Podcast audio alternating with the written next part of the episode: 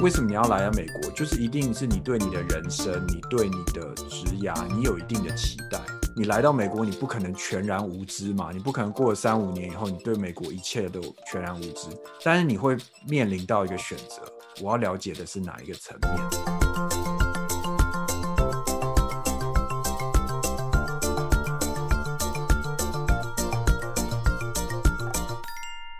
大家好，欢迎来到三脚猫实验室，这是由 MTBA 主办的 podcast。 那我是浩文，然后今天很高兴在线上的呢还有文威。 Hello， 大家好，我是文威。然后还有 Mike。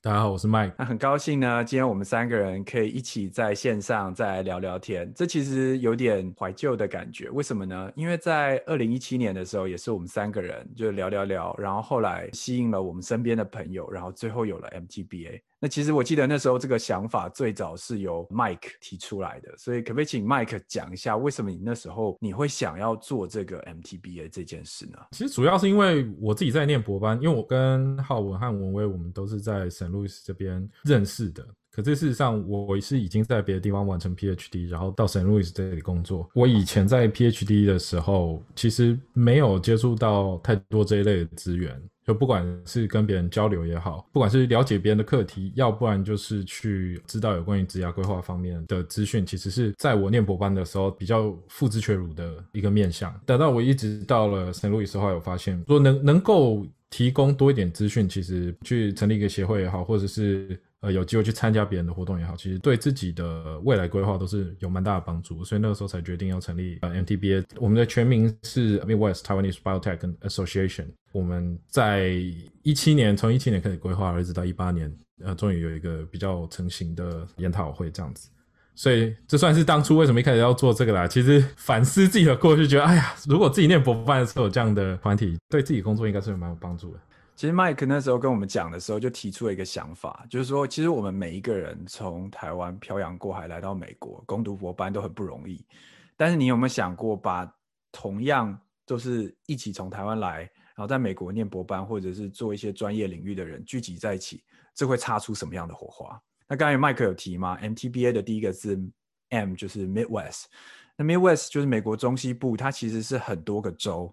那在这个很多个州的状况下，我们想要办一场实体的研讨会，我们不可能就是说那下班以后喝杯咖啡我们来聊怎么样处理这件事情。我们很多时候其实都是透过线上视讯的方式来开会，所以我们非常习惯用线上的这种讨论来解决问题，或者是连接人与人之间的距离。所以一路到了2019年的时候，秋冬天的时候，那时候的会长就提出了一个想法，我们每一年虽然都有年会，可是中间其实就没有活动了，那我们可不可以透过线上会议，也就是 webinar 的形式来连结北中西的台湾人呢？那我们可以讨论一些有趣的主题啊，比如说研究生的心理健康啊，是在研究生的阶段怎么样申请你的研究计划，找工作啊。所以我们从19年的秋冬就开始尝试。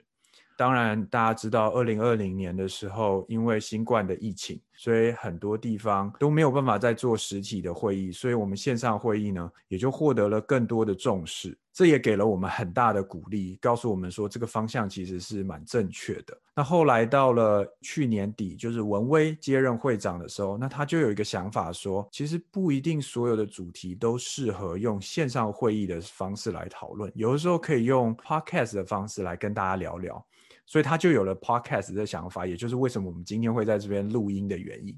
那可不可以请文威先聊一下，你当初有这个 podcast 想法到底又是怎么样的发想呢？就是那时候会觉得说，我们去听 webinar 或参加年会都是一种好像是去看大师分享他的成功的人生经验，我们这种小喽啰不怎么样的三脚猫应该要怎么才能达到大师那样程度呢？这个过程这样子看好像很远嘛，那我们如果用 podcast 的形式去慢慢的分享一些经验啊、心情啊、转折啊，说不定会给大家带来一些帮助。但我们现在三个都处在人生转折点，像我跟浩文都才刚毕业，我们要换城市或是找新工作，像 Mike 他最近也才换工作，虽然已经在美国生活了5-6年了，都还是会觉得这个还是一个很大的挑战。我们很好奇说2-3年之后我们再回顾现在的我们点了什么样的技能，是我们会变成怎么样的人，希望我们 Podcast 可以持续到3年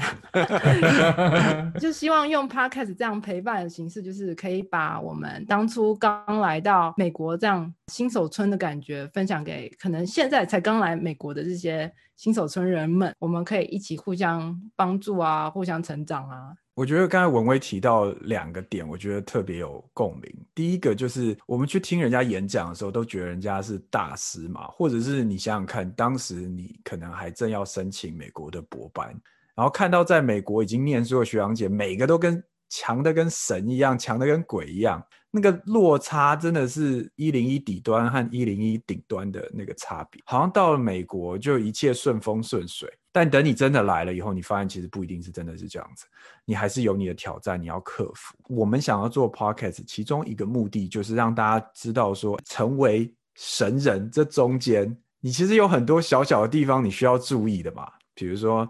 你要会拉人际关系啊，处理好你跟老板的关系啊，实验室人的关系等等，这些很小很小很小的事情，你在请教你在念博班学长姐，甚至或者是你在找工作问你的前辈的时候，他们可能就会觉得这个就基本啊不需要讲，但我们 podcast 就是想要讲这些东西，你在专业发展的一些小诀窍，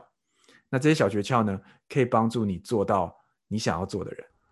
我觉得刚好我们讲的这东西其实蛮有共鸣的哦。一般女生在 webinar 的时候，我个人有这样的感觉，我不知道是不是所有人都有这样的经验，但是你如果今天是一个非常好的演讲，非常流畅的演讲，其实它整件事情听起来都是很容易的。应该说一个好的演讲或是一个好的学术演讲，它是一个成果报告，可是在这个时候呢，其实你是很难去理解说它背后到底付出了多少努力去达到这样的东西，然后有一些事情是很关键，但是它又知微末节。就像浩文刚讲的，就是说比方说像人际关系这种东西，在过去 MTBA 在办活动的时候其实也都有个别涵盖过这些议题，但是这每一个议题呢，如果你很刻意的去看它，你可能又会觉得说啊，这个东西真的有必要谈吗？因为每个人又有每个人自己的个性，但是如果你把你的时间线摊开，你回去看，你会发现诶不对耶，这每一个有时候有一些生活上的些微的理解，也许叠加起来或累积起来之后就变成一个就影响的非常大。对对，就是有的时候我记得我们那时候一开始在发想这个东西的时候，其实一个很核心的问题就是你可不可以具体而言告诉我这该怎么做。对，因为你很难得到一个非常明确的东西。对，而且我这基本上就是我们我相信文伟也是这样想，就是这个 podcast 这一整个系列试图想要去探讨的东西。你来这里念博班其实比较有点像工作，那你一方面要吸收你的知识，你又必须要有所产出，在这样的压力之下，你的生活上大大小小的事情不会就因此而消失不见，所以这些东西都要顾好的时候，在有限的精力之下要如何把这些方方面面都顾好，需要每个人能够找出一个适合他自己的套餐，但是这个套餐是每一个人有他自己的。这也是为什么问人家说啊，你遇到这样的情况怎么解决的时候，别人很难给你一个很明确的建议，因为这太多事情是 case by case。 对，那我相信我们 podcast 在这里其实我们想要呈现的是说，好，那简单嘛，那我把我遇到的状况跟你讲好了。对，我们有3个人，我们有3只三脚猫在这里，然后我们把我们的状况跟大家分享，但也许你听了以后你会有一些创意，你会有一些想法，你会说其实我也可以朝这方向去做，或者说不行，这个对我不 work， 可是也许你会在中间你就想出一说啊，那也许我可以朝什么方向去看。那我觉得这样子，只要我们能够做到一点点这种激发大家的创意和想法，其实我就觉得那这样这个 podcast 就是有达到它的目的。我们 podcast 基本上是希望就是有一部分是涵盖这方面的生活议题，可我们也希望以后有机会可以触碰到一些比较深刻的一些科学上的问题，或者是不同工作各地打拼的生物人或是类生物人，有机会把这些面向介绍给大家知道，然后把它翻开来让大家知道说，哦，原来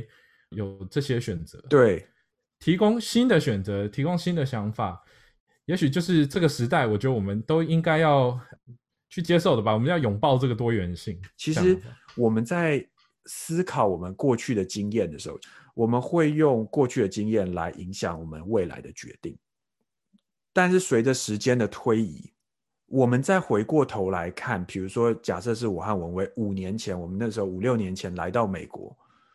我们那个时候经验是怎么样，我们那时候对一些事情的看法是怎么样，在5年之后、6年之后的今天，我们可能会有不同的想法，那我们也希望呈现出这个东西。这个东西最具体而言的例子是什么呢？就其实是我们认识的文化差异。大家一开始在来美国前，我相信请大家回想一下，那时候你们可能现在就是在听的可能已经来美国5年、10年啦，或者是你正要出国，但不论如何，你把你自己的人生记忆推回到踏上美国之前的那个点，你那时候对美国有什么想法？有没有什么刻板印象？比如说大家都在打棒。等一下，我们现在要进主题了吗？对啊，因为我觉得浩文讲话实在是太有磁性了，然后我就一直听，我就 不敢打断他。好，等一下在进主题之前，我一定要讲一件事情。嗯，这个就是呢，这件事情是我跟我们3个人都有共识，但我必须再重申一次，就是我们3个人决定呢，就是我们要避免使用晶晶体。就是我不知道大家知不知道晶晶体是什么？这是一个，这我讲给大家听，就是说，我看是什么时候哦，这 wiki 上写，在2016年的时候，首都客运千金李晶晶呢，就是说他在 Vogue 杂志的时候，他就夹杂说，就是他讲话的时候，中间会用很多英文，很多很奇怪。你要不要举例一下？就是他 wiki 上有可是他简单讲就是说，好像浩文刚刚讲，就是说假设说我来到这个 university 读书，那这个就是属于晶晶体的一个范例。那当然我们3个人不会那么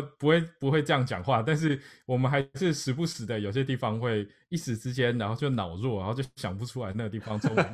对，所以我们决定呢，就是呢，只要讲话有出现这样子呢，我们就不要打断他，但是就是在结束之后，我们要算一个人犯了几次错，还要罚钱。对，对，除了一些专业术语以外啊，那我们如果是专业术语，我们就会尽量一开始，至少一开始的时候，中英文并行。比如说大家很习惯听到 webinar 嘛，那我们可能就会说这是网络会议。但如果我真的跟你讲我一网络会议，你可能就会觉得你这什么鬼，对不对？那像这种东西，可能就比较难以避免。也希望听众帮我们找一下，对，一起进步，一起进步。让我们中文不要英文没进步，然后中文退步很多。对对对，英文说的不是太好，但中文也不行，这样就不好了。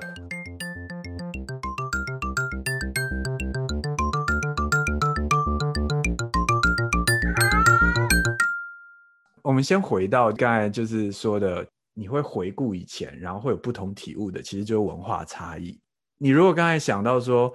我在来美国之前，我可能对美国文化有些想象嘛，比如说不知道为什么他们就很喜欢看一种运动，就是大家跑一跑就撞在一起，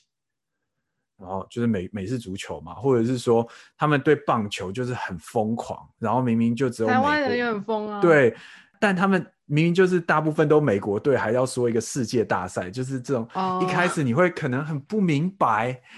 或者是说听说美国人的学生，就我相信在以前在大学的时候，大学老师都会讲，你如果在美国课堂美国的学生都非常踊跃主动。你到了美国真的是这样子吗？那我们想要分享的是说，我们来到美国之前，我们所对美国的一些刻板印象，到美国以后我们看到的事情，那其实这个会听起来好像跟我们一开始讲的有点遥远，但其实到最终我们想要聊的，跟大家聊的一个问题就是，那你想要成为怎么样的人？今天你来到一个新的地方，你一定是要融入嘛。你可能来到美国的，不管什么城市，纽约、圣路易，或者是加州的某一个城市，你可能真的没有办法完全融入，因为成长背景可能不太一样。当然，你也不可能永远做一个局外人。但这中间的怎么样的拿捏，其实就是取决于你对这个文化接受的程度，而这个文化接受的程度呢，又会影响到说，你要花多少心力去适应这文化。所以我们先不管适应这一块，我们先谈文化上的差异。那我们可不可以就是我们3个人就各自分享一下我们自己的所看到文化上的差异呢？那我们可不可以先请文威先讲一下？好，那时候就要回到我刚来美国的时候，是2014年嘛。如果大家还记得2014年在台湾其实发生了太阳花学运，那我想那时候在台北工作求学的年轻人大概都有多多少少参与到。那时候上街游行啊，对我来说就像是晚上去逛个夜市吃个饭，就这样很轻松的感觉。在同一年，也就是7月底的时候，我就是来到美国密苏里州 St. Louis 市我这边没有晶晶体吧地点可以好不好？地点可以讲英文。OK， Missouri St. Louis 就是7月底才刚到，然后就生活就慢慢上轨道啦，开始加入实验室，开始做 rotation， 然后就是那种在正式决定你的指导教授以及实验室之前，先在几个有兴趣然后或是有可能加入的实验室就做个2个月，就是那个气氛啊，或是试试那个做实验的手气。就在8月中的时候，我在实验室的时候就突然收到学校寄来的一封信，他建议呢全校的教职员工在下午3点前回家，因为晚上学校附近可能会有针对 Michael Brown 被警察枪杀的抗议活动。 Michael Brown 被枪杀这件事呢，我不知道大家有没有印象，我想说大部分的听众可能不太知道，那我这边简述一下好了。他就是在2014年8月9号的时候，就是那时候刚来美国不到半个月，在距离我们学校呢大概开车20分钟的地方 Ferguson 有个18岁的非裔年轻人 Michael Brown， 他在中午跟朋友走去阿嬷家的路上，被一个28岁的白人警察拦了下来，说要你们不要走在大街正中央啦，因为那时候他们正在办一个商店抢劫案的。然后因为 Michael Brown 那时候手上拿着一个雪茄，同时他就快要走到阿嬷家，他就很不爽那个警察，他就跟警察就说我们就快到阿嬷家了，你不要管我。警察那时候也怀疑，因为 Michael Brown 手上拿的那个雪茄就好像是从商店中被抢走的那一根$50的雪茄。警察他那时候就跟 Michael Brown 起了争执，就从车内朝 Michael Brown 射了几枪，然后 Michael Brown 当然就是赶快跑走，因为他身上那时候就没有任何武器嘛。那他是先被射才跑吗？对，他就是在警察在车内就对他射了几枪，可是可能没射到，所以他那时候还可以跑，所以他就赶快跑。然后他就同时就双手投降，就大喊就说不要射我，我没有枪。警察感觉就疯了吧，在很近的距离下射了好多枪，因为在这个近距离的关系下，那 Michael Brown 他就当场身亡。整个过程啊发生的超快，就大概才3分钟，所以这个 Michael Brown 就是一个只是要走去阿嬷家，什么武器都没有，只是因为手上拿个雪茄就被怀疑是嫌犯的年轻人，他就这样被警察枪杀身亡。那时候我当下看到那封信，我大概对这件事有一些印象，因为那时候美国很多新闻都在报，只是我当时看到那封信我就觉得怎么会有那么严重，因为我的印象还停留在我们在台湾上街头去抗个议，就是去逛个夜市的感觉。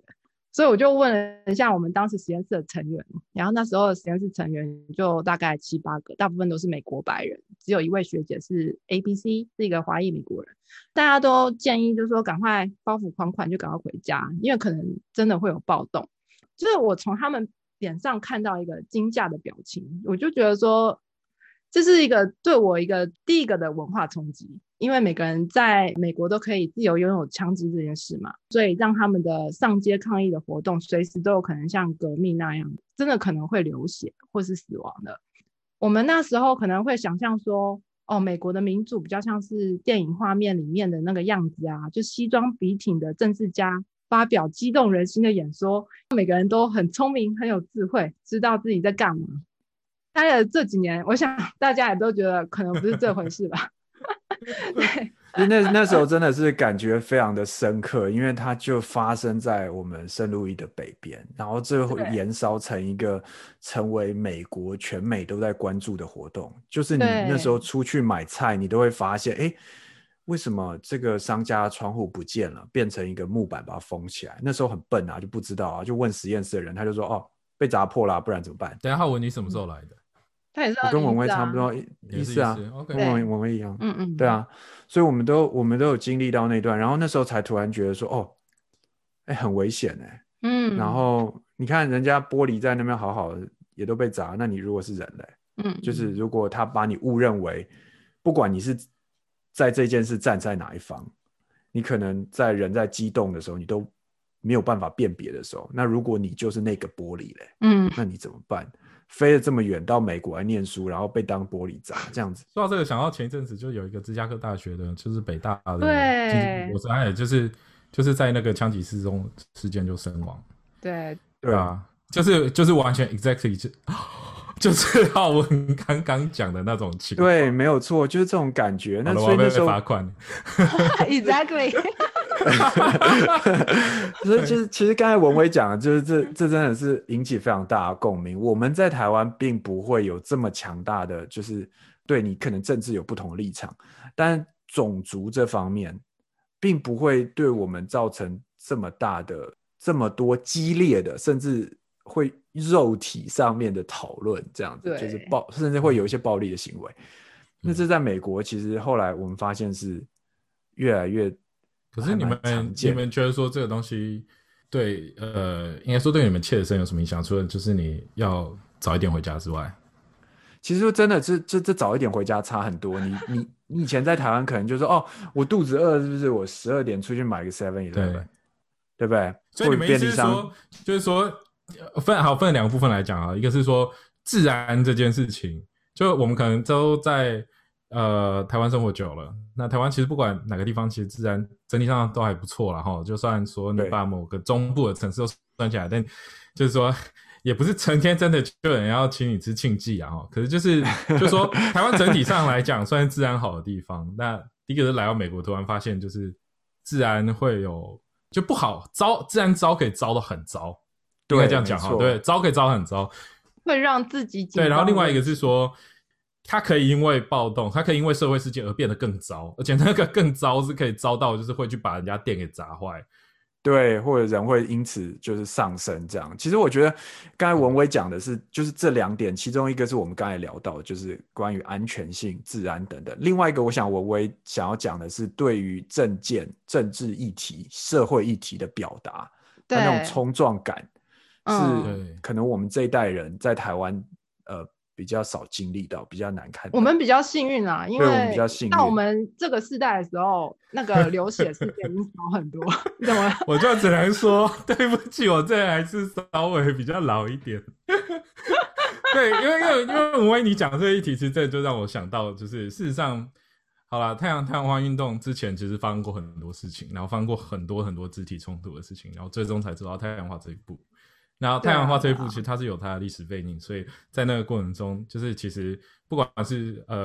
国民党还有民进党，其实他们都会有一些比较顾忌的地方，然后最后有一个折冲，让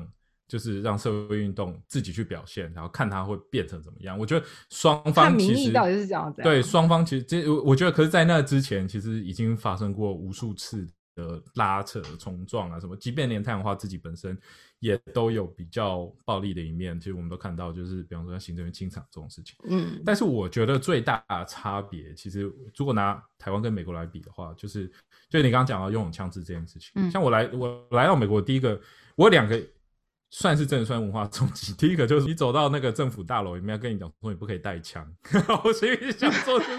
这是尝试啊，对，就是说你不能，然后再来是说你还有的地方是说你不可以把枪藏起来，有的州是这样，你在公共场合你可以带枪，但你枪要亮出来。比方说好像在新墨西哥州，好像还是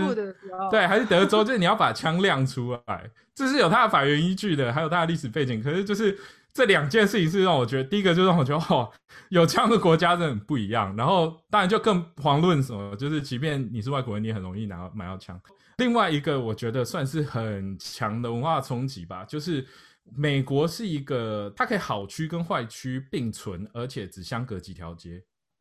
就这点我觉得在台湾是很难想象。比方说我成长的时期，就信义计划区正开始在发展起来，那在那之前，台北车站的前后都是算是已经发展很好。那现在随着西区逐渐没落，然后东区就起来，对不对？然后在过去几年，政府要去做一个翻转。可是不管政府在用什么词，就说那个地方没落，它都不会整个烂掉，对不对？不要说你就万华整个烂掉嘛，其实不算。但是你来到美国，你会发现是就是。它可以很烂，它可以整个烂掉。对，我第一次对，我第一次在那个遇到这件事情在纽约，然后我就发现就是中央公园，我那个时候暂住朋友家在哥伦比亚大学附近，然后我沿着 Broadway 搭地铁下来，然后再骑进中央公园。后来我要回他家，然后我就想说，那如果我从中央公园往北走，然后再往西切过去，一样嘛，对不对？我也会走回那个地方啊。可是我这样走，然后我就走到一个区域，然后比较有问题，比较特别一点的区域。那我其实当下就意识到我不应该在这里，你会有很强烈的就是我不属于这里的感觉。哦，我想要跟听众说一下，我们St. Louis是全美治安第二差的城市呢。不是第一差吗？没错，对，不是第一差吗？第一差是巴尔的摩。对，就在那个 Johns Hopkins 那边。没错，其实通常治安差代表那个地方的医学很好。哦，没错，就是要治枪伤啊，或是急诊啊，都要非常的有经验。对。然后，所以在 St. Louis 也可以感受到很强烈的就是种族隔离这件事，不知道你们有没有感受？就是街区差很多嘛。说种族隔离，还不如说它有一些历史导致说它的那个中文讲。隔离我不知道好不好，我这个已经没有办法了，我要讲英文了。它是 segregation， 它白人住的区域跟黑人住的区域非常分得非常开。对啊，像我住的这条街 Taylor Avenue， 它其实都是台湾人不是吗？没有啦，不是你们那区不是都被你们逐渐塞满台湾人了吗？没有，我是说我们北边那边啊，北边那边就是靠近 Delmar Loop 那边其实就是全部都是非裔美国人住的地方。可是那边我也有经过，其实那边还是有那种非裔美国人的小学啊学校，大家很快乐这边跑步啊，或是在门口前做自己的事，这样也是看起来蛮欢乐的。可是其实你看那个犯罪率，你就会知道沿着 Taylor Avenue 它犯罪率是从极高到极好，就是极低，然后之后再下去又是极不好的这样子。好区跟坏区真的是非常的就是非常近，有时候过一条街你的感觉就会差很多。对，跟当地的人口组成啊或者经济条件等等都会有影响。对，我不知道你们记不记得 Delmar 那一条路，就是我跟大家讲，就是在Washington University In St. Louis 我们的医学院的北边有一条路，那一条路呢一刀切，在它北边的社经地位跟南边的社经地位相差是全美国最大的地区是全美第一。所以我觉得来到美国，如果这个是文化冲击，我觉得我第一个感受到的就是因为那个时候我刚来美国的时候我在 DC， 然后我就有意识到就是一样 DC 如果你就画一个十字， DC 是一个菱形，它的第四象限自然是非常糟的。那在我那个时候，现在不是了，我可以意识到的第一个感觉是开始出生，如果你生错地方你会很难翻身。对，就是说比方说我们在谈到贫富差距的时候啊，我觉得在台湾你有时候比较难想象，就在美国贫富差距其实非常大的，而且那种贫富差距似乎就是绑定你的，你今天玩一个那个线上游戏，然后你创造一个角色，可是反正有一个角色就不管怎么选，就所有能力值都会很低。那我现在不是讲说他们不好他们不聪明，不是，可是他连带的那个社区可能对他的人生一辈子的影响其实是很难抹灭，可能他的起跑点就跟人家是不太一样，他可能就要花更多的努力才跟一般人有同样的，不管是物质条件啊社经地位或等等。对，那你可能会说哦，我现在在听这 podcast 这干我什么事，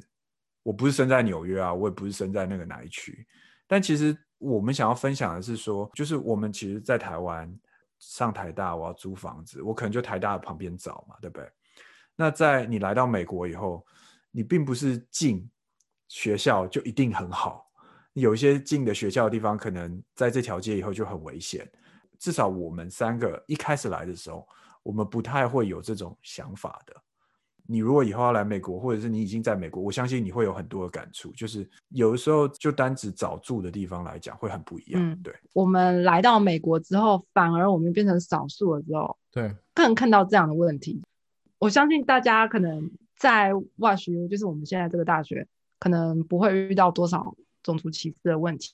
可是我们看这些长期以来这些美国非裔人一直处在被歧视被压迫的状态。2020年那个弗洛伊德事件也是同样的事情再度上演，这其实是一个对他们来说是一个很深的伤痕吧。像浩文刚提到一件事情，就是说这件事情到底和我们有什么关系哦？其实我的想法是这样啊，在学术社群里面，第一个是你本来就会看到，你会发现你身边好像没什么非裔的教授。嗯，对，这是很现实的事情。我在 DC 待过，我在佛罗里达待过，我在 St. Louis， 然后后来现在到 San Diego， 基本上这是一个普遍的现象。你会发现在学术圈里面，你很少看到非裔的教授，他们有没有存在？有，有没有很认真的人？有，但是对他们来讲，这是一个比较难达成的目标。嗯，没错。我觉得知道这件事情，你有时候你会发现，你说这东西跟你的人生是不是有关系的呢？其实至少在两个面上我可以看到有关系。第一个是说，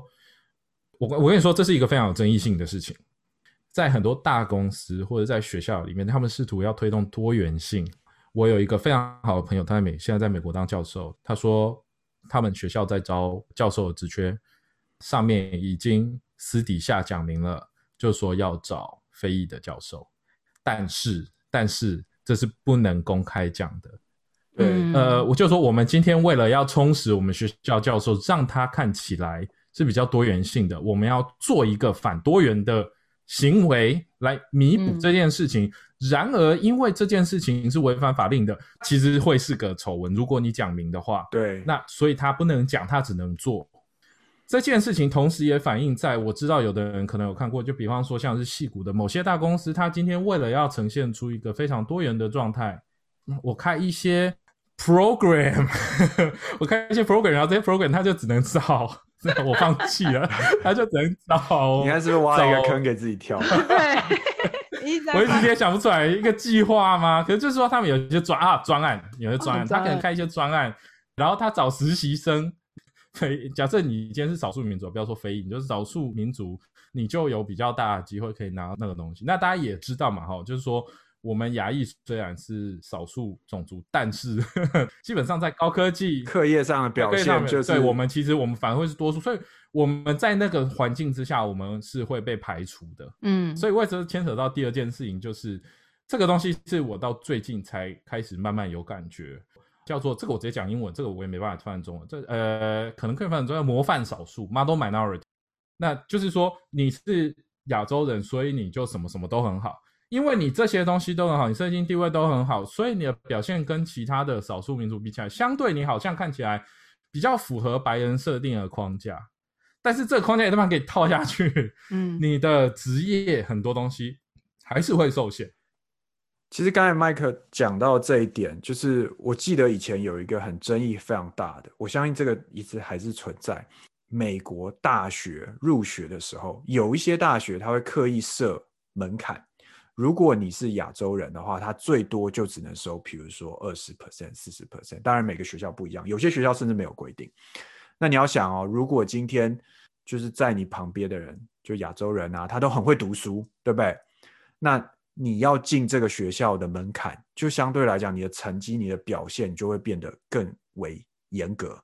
那这些事情其实就是另外一个面向，我们刚才从文威一开始讲的 Ferguson 啊、社会运动啊，这些文化上面差异。其实我觉得我们之后可以开一集来讲这件事情啦，我们来讲种族问题，或你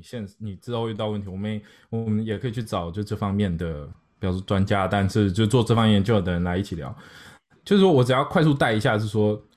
为什么你会需要知道这件事情。浩文之前跟我讲了一个很有趣的例子，他说去翻国会的事情，然后你说你跟你的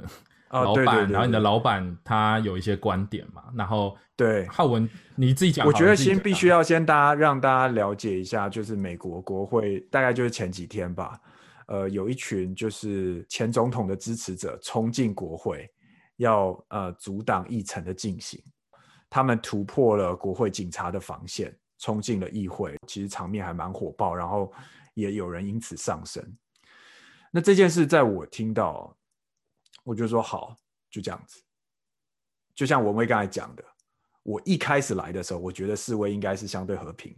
至少不会死人，对不对？你可能会受伤，不会死人。那当我们在圣路易斯看到 Ferguson 啊，或者是其他的事件，我们发现哦，会死人。很严重，我们身为外国人要先躲起来，对不对？好，先不要让人家看到再说。对，没错，就是先不要出去。然后，那再看到国会山庄这件事，就会觉得啊，那好像跟前面也是一样的嘛。就是你看，有冲击性的示威。那时候我们老板就语重心长的分享这件事，他非常的难过，然后他非常的深受到了冲击。刚好那天晚上我在跟我老板通电话，讲 我自己的事情，我们自己实验上面的事情，我就很好奇的问他说，我都有听新闻，我有看到这件事，但是你可不可以解释一下为什么这件事对你们会有这么深的冲击？这个就是刚才麦克要讲的事情，就是很多时候我们看了新闻，我们知道这些报道都是大家都可以接受的，但是我们在看一件事情跟美国人在看一件事情，他的感受会完全不一样。有些事情我们可能觉得就是芝麻绿豆大没什么大，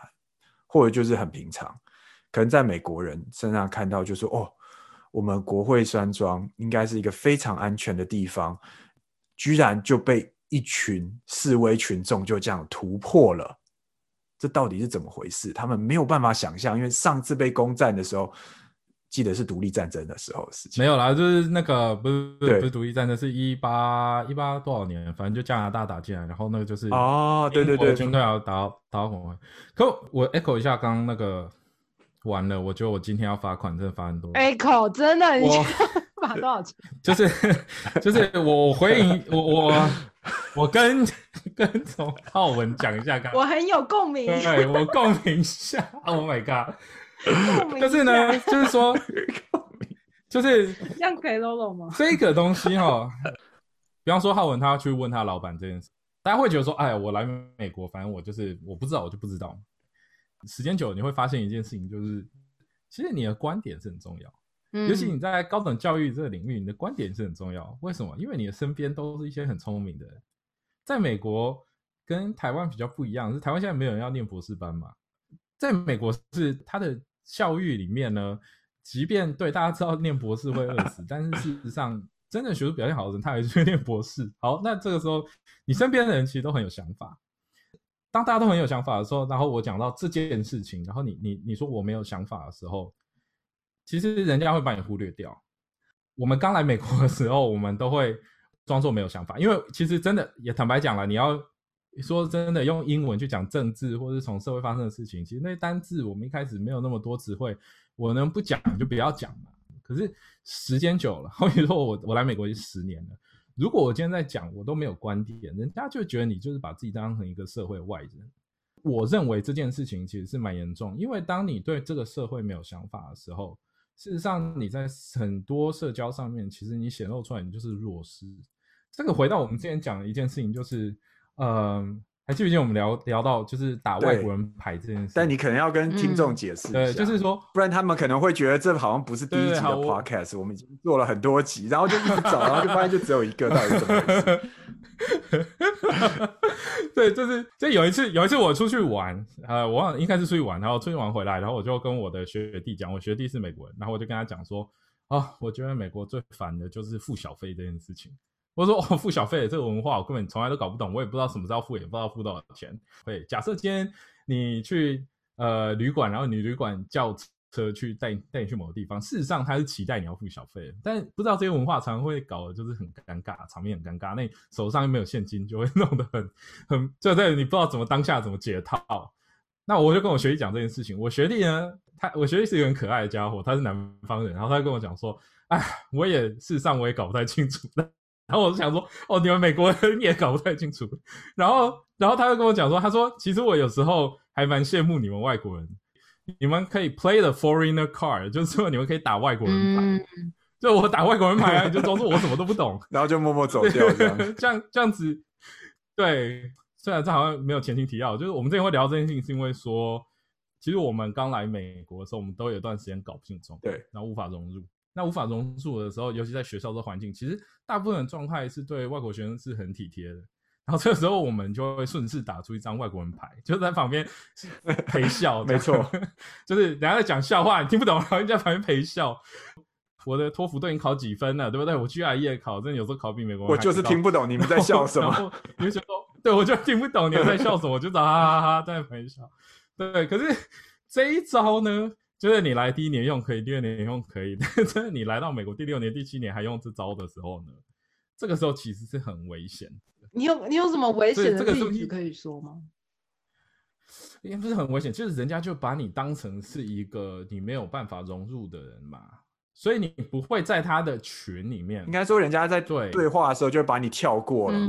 你就是人站在那边，但你已经没有办法进入到那个对话里面，你就是一个隐形人这样子。那当然也有另外一个，就是我记得我们那时候在聊的时候，就是好，因为我们三个人常常私下聊天，所以听众也不需要再往前找 podcast， 没有，这就是第一集。我们之前三个人在聊天的时候，就是我们知道有一些人他来了一定就说我就是要融入美国，好，我就是不讲中文，然后我下定很多决心去做比如说我去看影集，我去追美国的流行音乐，看比赛，看棒球。那其实那时候我们讨论到其实是一个反思，就是你就是外国人，你走到哪里改变不了什么，就是就算你今天拿到了绿卡，甚至以后拿到了公民，你的成长背景就跟美国人不一样。那有的时候你可以就说我就是一个外国人，你可不可以解释给我听，人家反而会觉得说哎，那你想要了解这边，那我愿意解释。那有的时候你也不能说因为我是外国人然后我就什么都不讲，什么都不表示。那这中间这个拿捏呢，其实这也某种程度是一个文化上的东西。我们身为一个外国人，我们其实某种程度也是贡献在你这个小团体里面的文化多样性。那如果你不讲话，你是不是就没有办法贡献任何事情？我想大家都会想要去很努力的了解你现在身处的环境中的文化脉络吧。对，因为你就是生活在这边，然后你关心你身边的人，你关心你实验室的朋友们，然后你也关心路上跟你打招呼的大妈或是怎么样所以你就会想要好好的去了解这样的脉络，然后努力的去付出吧。所以我觉得如果你一切都归咎到说哦这件事到底对我有什么用，我觉得这有点太功利主义了。我今天下午花了一点时间，然后在 YouTube 上，然后我就打出国然后留学，然后你就看到很多 YouTuber 出来讲一些东西嘛，对不对？那大部分他设定的对象都是讲给出来念，要准备出来念硕士班的人。对，那这些出来念硕士班的人，那当然大家就是鼓励，比方说阿迪就会去鼓励说你就是要多接触，你要走出去，你要认识人啊，什么学校会办什么 Pala， 这些东西我觉得都没有错，这些我们可能都经历过，然后我们也会试图把自己推到那样的环境里面。但是我认为去设定他的那些建议是给这些设定，比方说你来美国，可能你一开始设定是1年或2年，然后你又毕业你就出去工作的人。我认为呢，在我们的景况里面呢，其实你目标又拉得更长，因为你可能要在一个实验室，然后你要待5年或6年，然后再加上我们就像我一开始讲的，就是我们出来念博班的时候，其实说真的我们有那个产出的压力，不管是出来念博班也好，或者说比方说你今天是在台湾做完读完博士，然后你来美国了，然后你不管是千里马也好或者什么计划 来美国做博士后，事实上你有那个要留在实验室里面有产出的那个压力，所以那会剥夺掉很大一部分，对，那你会剥夺掉那很大一部分的时间。那在这种情况之下，你是否有这么多的资源去了解你周围的环境，我觉得是个问题。就像浩文刚讲的嘛，你要不要看得懂美国的运动？我相信很多人讲都是对的。你如果看得懂美国运动，你当然会比较容易融入他们社会，这点我绝对是懂。可问题是，像这件事情就是属于常年来做不到的。一来是我真的就是对于运动没有这么有兴趣以外，我对于它的脉络其实不是很熟，所以如果我现在要去补足这些事情，我要花很多时间，我要付出很多努力，我才能真的看得懂。我有一次试图要带到这个方向，然后就出错了。别人的对你的预期是不是只有今年的这个运动，而是当你要讲那个运动的时候，真正的运动爱好者他的脑袋如数家珍，然后往前翻出前10年所有4分位的什么什么有的没的表现，你的话题一样接不下去啊。我觉得那些 YouTuber 给的建议其实都很好的建议，但是我觉得长远看来这件事情还是要比较符合说你个人的喜好，然后你个人能付出的时间，然后都在这样的框架下面去完成这些事情，而不去影响到你现实生活应该要完成的工作还有你的任务。人家说我们这种刚来美国的就是 fresh off the boat 嘛，对不对？然后其实我们就是连 FOB 都不算，我们其实就是个观光客。如果说像 FOB 的话，应该是比较像是什么高中啊，或是小时候就来美国，在这边长大，就是有花了一段时间是去度过他的青少年时期的那些人，会比较像 FOB。 可能像我们这种已经成年之后，已经有一点自己的意识之后才来美国的，就其实是个观光客，我们就是一个在走马看花的感觉。然后我觉得我这边好像要有点跳题，就是我很推荐大家去看海贼王愚人岛那一段。为什么愚人岛？其实就是我们就是那个海贼王鲁夫海贼团，我们就刚下船。对啊，然后就是我们刚下船，然后就看到那个天龙人吗？愚人岛没有鱼人们跟人类之间的纠葛啊，就是他的那个他们的描绘很像非裔美国人的特征嘛。他要呈现出的方法就是好像是比较有侵略性，外观比较有侵略性上，然后比较街头一点的感觉，很高大。愚人岛那一段的时候，整个爆哭。如果大家想要了解说这种种族议题带来的伤痕啊，这块土地带来的伤痕有多深的话，大家可以去看一下愚人岛这一段。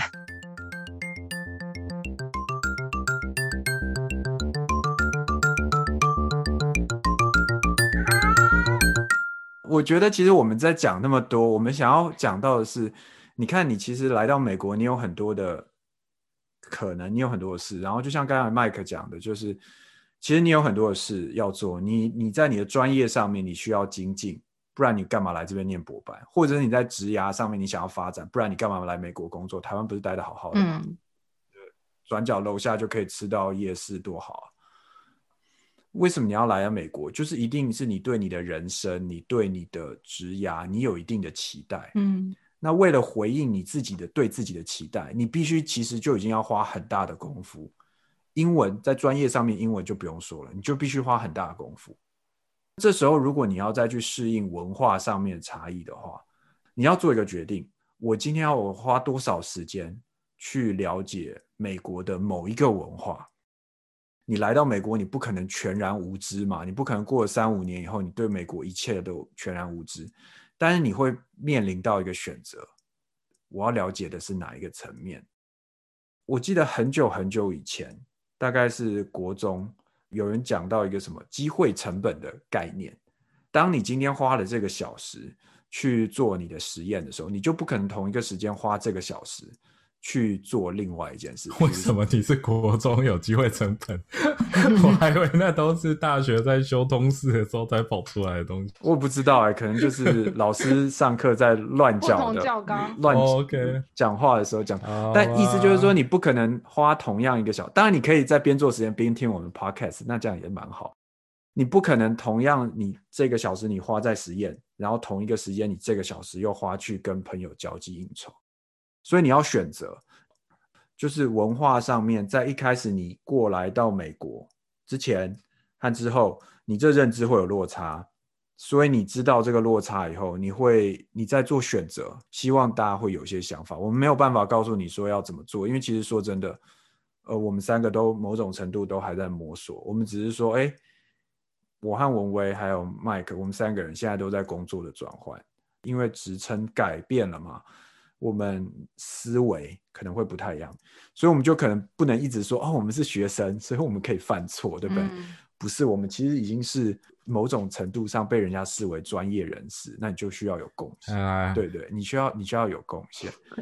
那麦克也一样，那产出了啦，对，要产出。那你再回过头来，你再看你当时来就是科学家养成的第一段的时候，那个又是不一样的转变。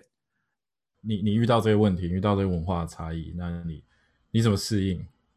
我们讲好了嘛，我们就说一定要卡到适应这一段。对，一定要跟大家讲一些比较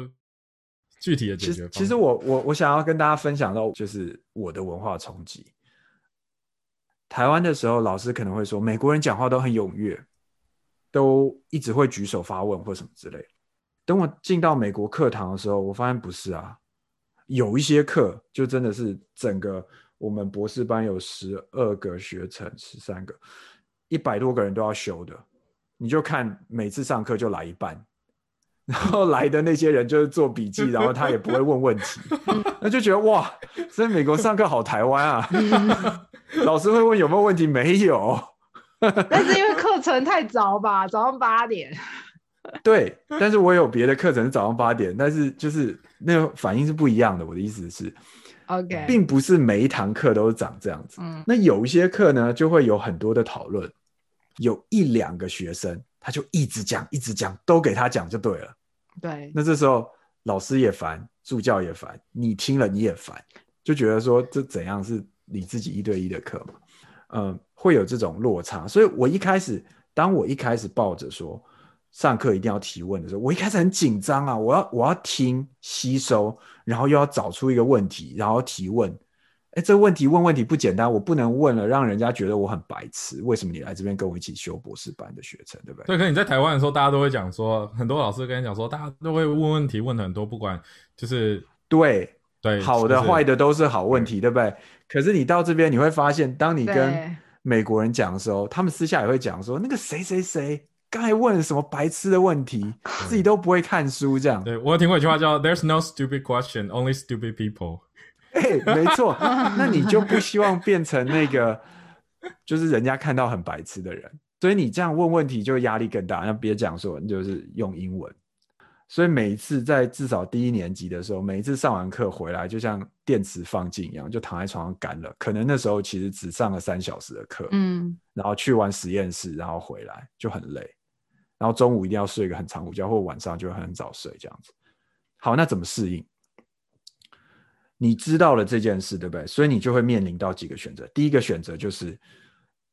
不管别人怎么想，我想到问题就问，所以你符合你心中对于美国文化、教室文化的这个认知。另外一个是说，好，我就是永远当一个局外人，我就不问也可以。那第三个是你选一些你觉得有兴趣的主题问。那我后来的策略是说，因为他其实每一年都，他每一个课都有课程的大纲嘛，那你就选一两个你觉得比较有兴趣的，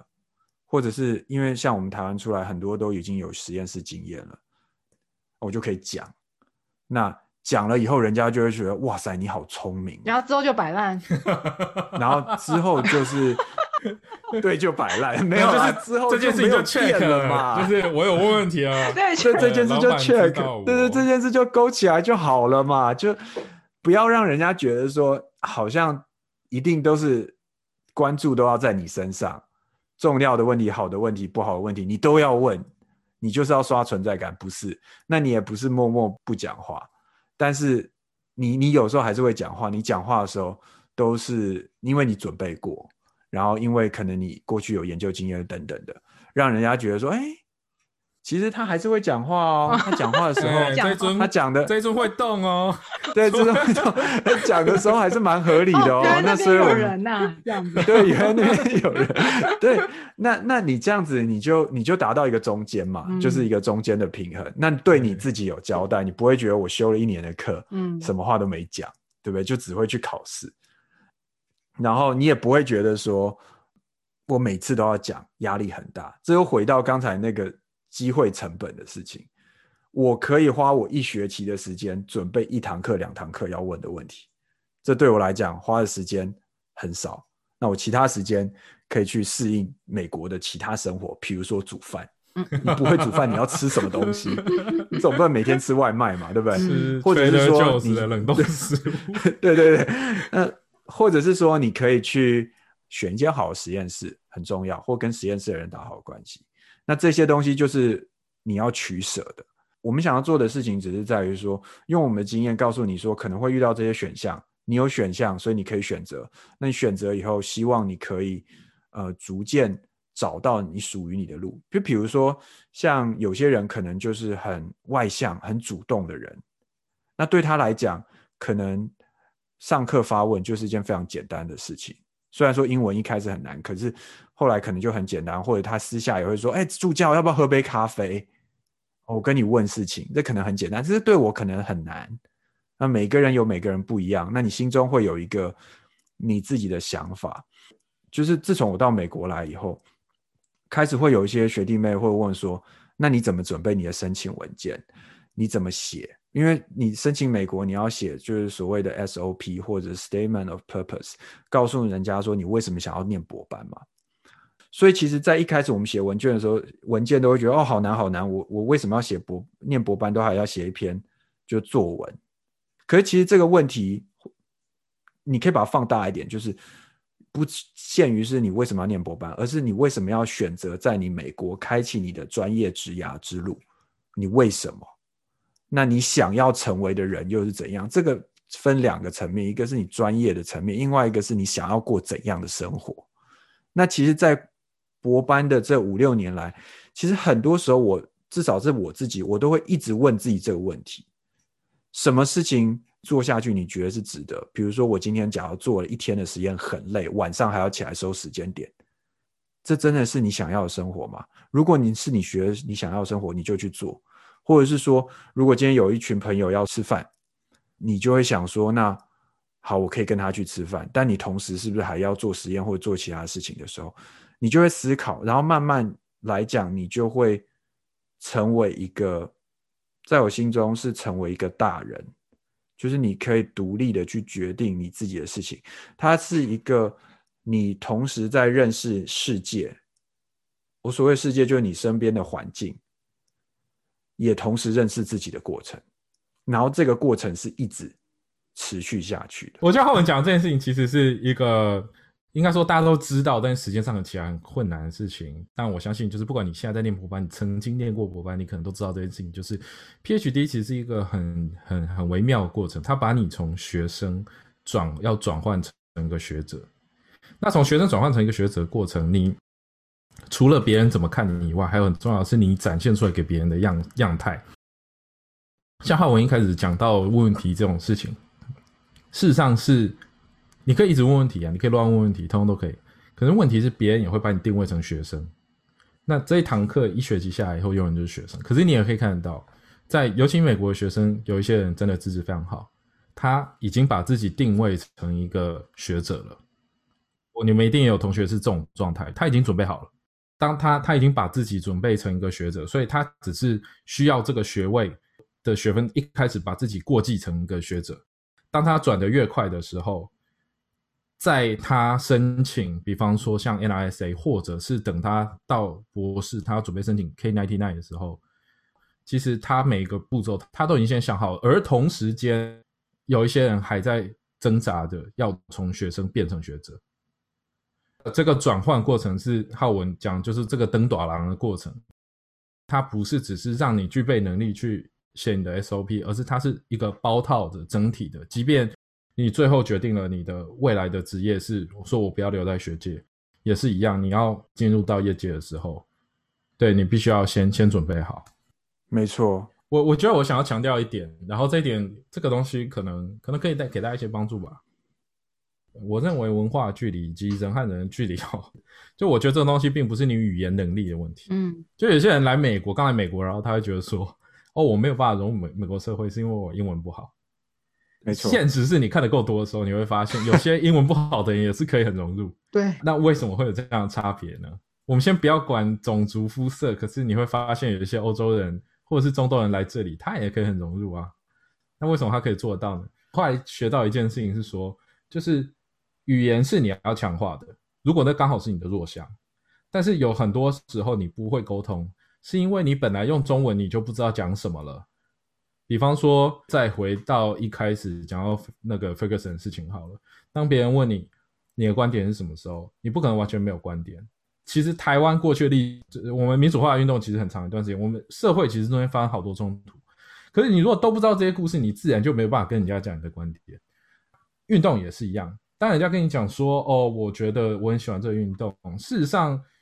台湾怎么会没有运动呢，对不对？但如果你对台湾运动都不了解，你对台湾棒球运动都不了解的话，事实上原本你有可以讲的素材，你也都不知道怎么样把它讲出来了。比方说我们小时候看过的电影影集，这些东西其实跟美国人有极大的重叠，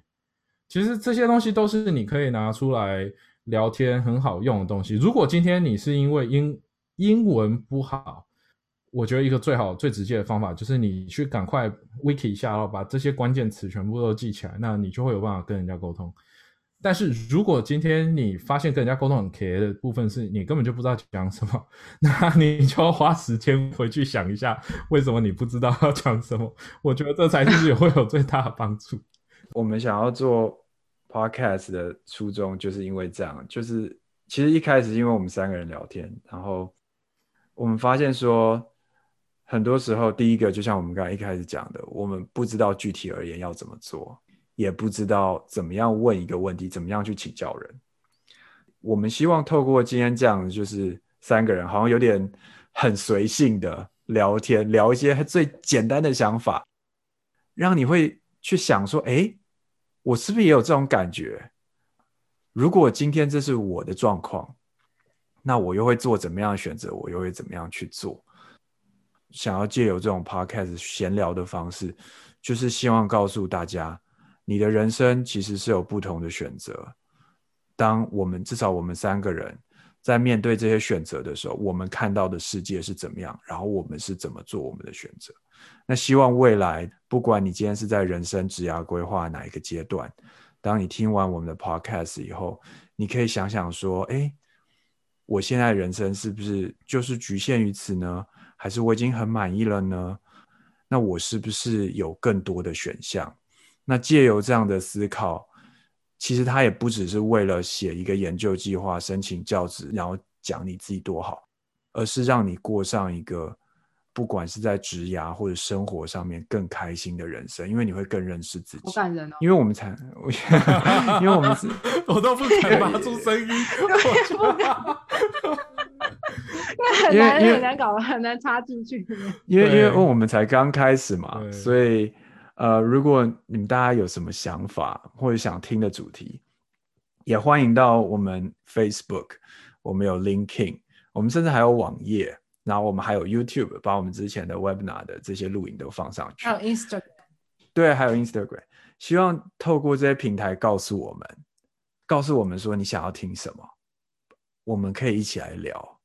让大家透过这个 Podcast 然后我们一起成长，可以在未来的某一天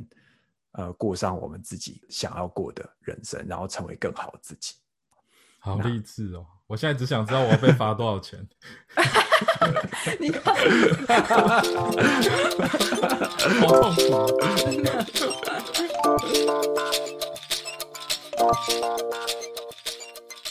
三脚猫实验室是由美中西台湾人生物科技协会制作发行，欢迎在 SoundOn、Apple Podcast、Spotify 等各大平台上追踪订阅。我们协会是一个在美国注册的非营利组织，以美国中西部为出发点，连结在美国生物医学领域求学或工作的伙伴。在 Podcast 的介绍文中，你可以找到本会 Facebook、LinkedIn 以及其他网络平台的连结资讯。如果你觉得我们的节目做得还不错，可以到 Facebook 进行小额捐款，让我们一起请 Podcast 的来宾喝杯咖啡。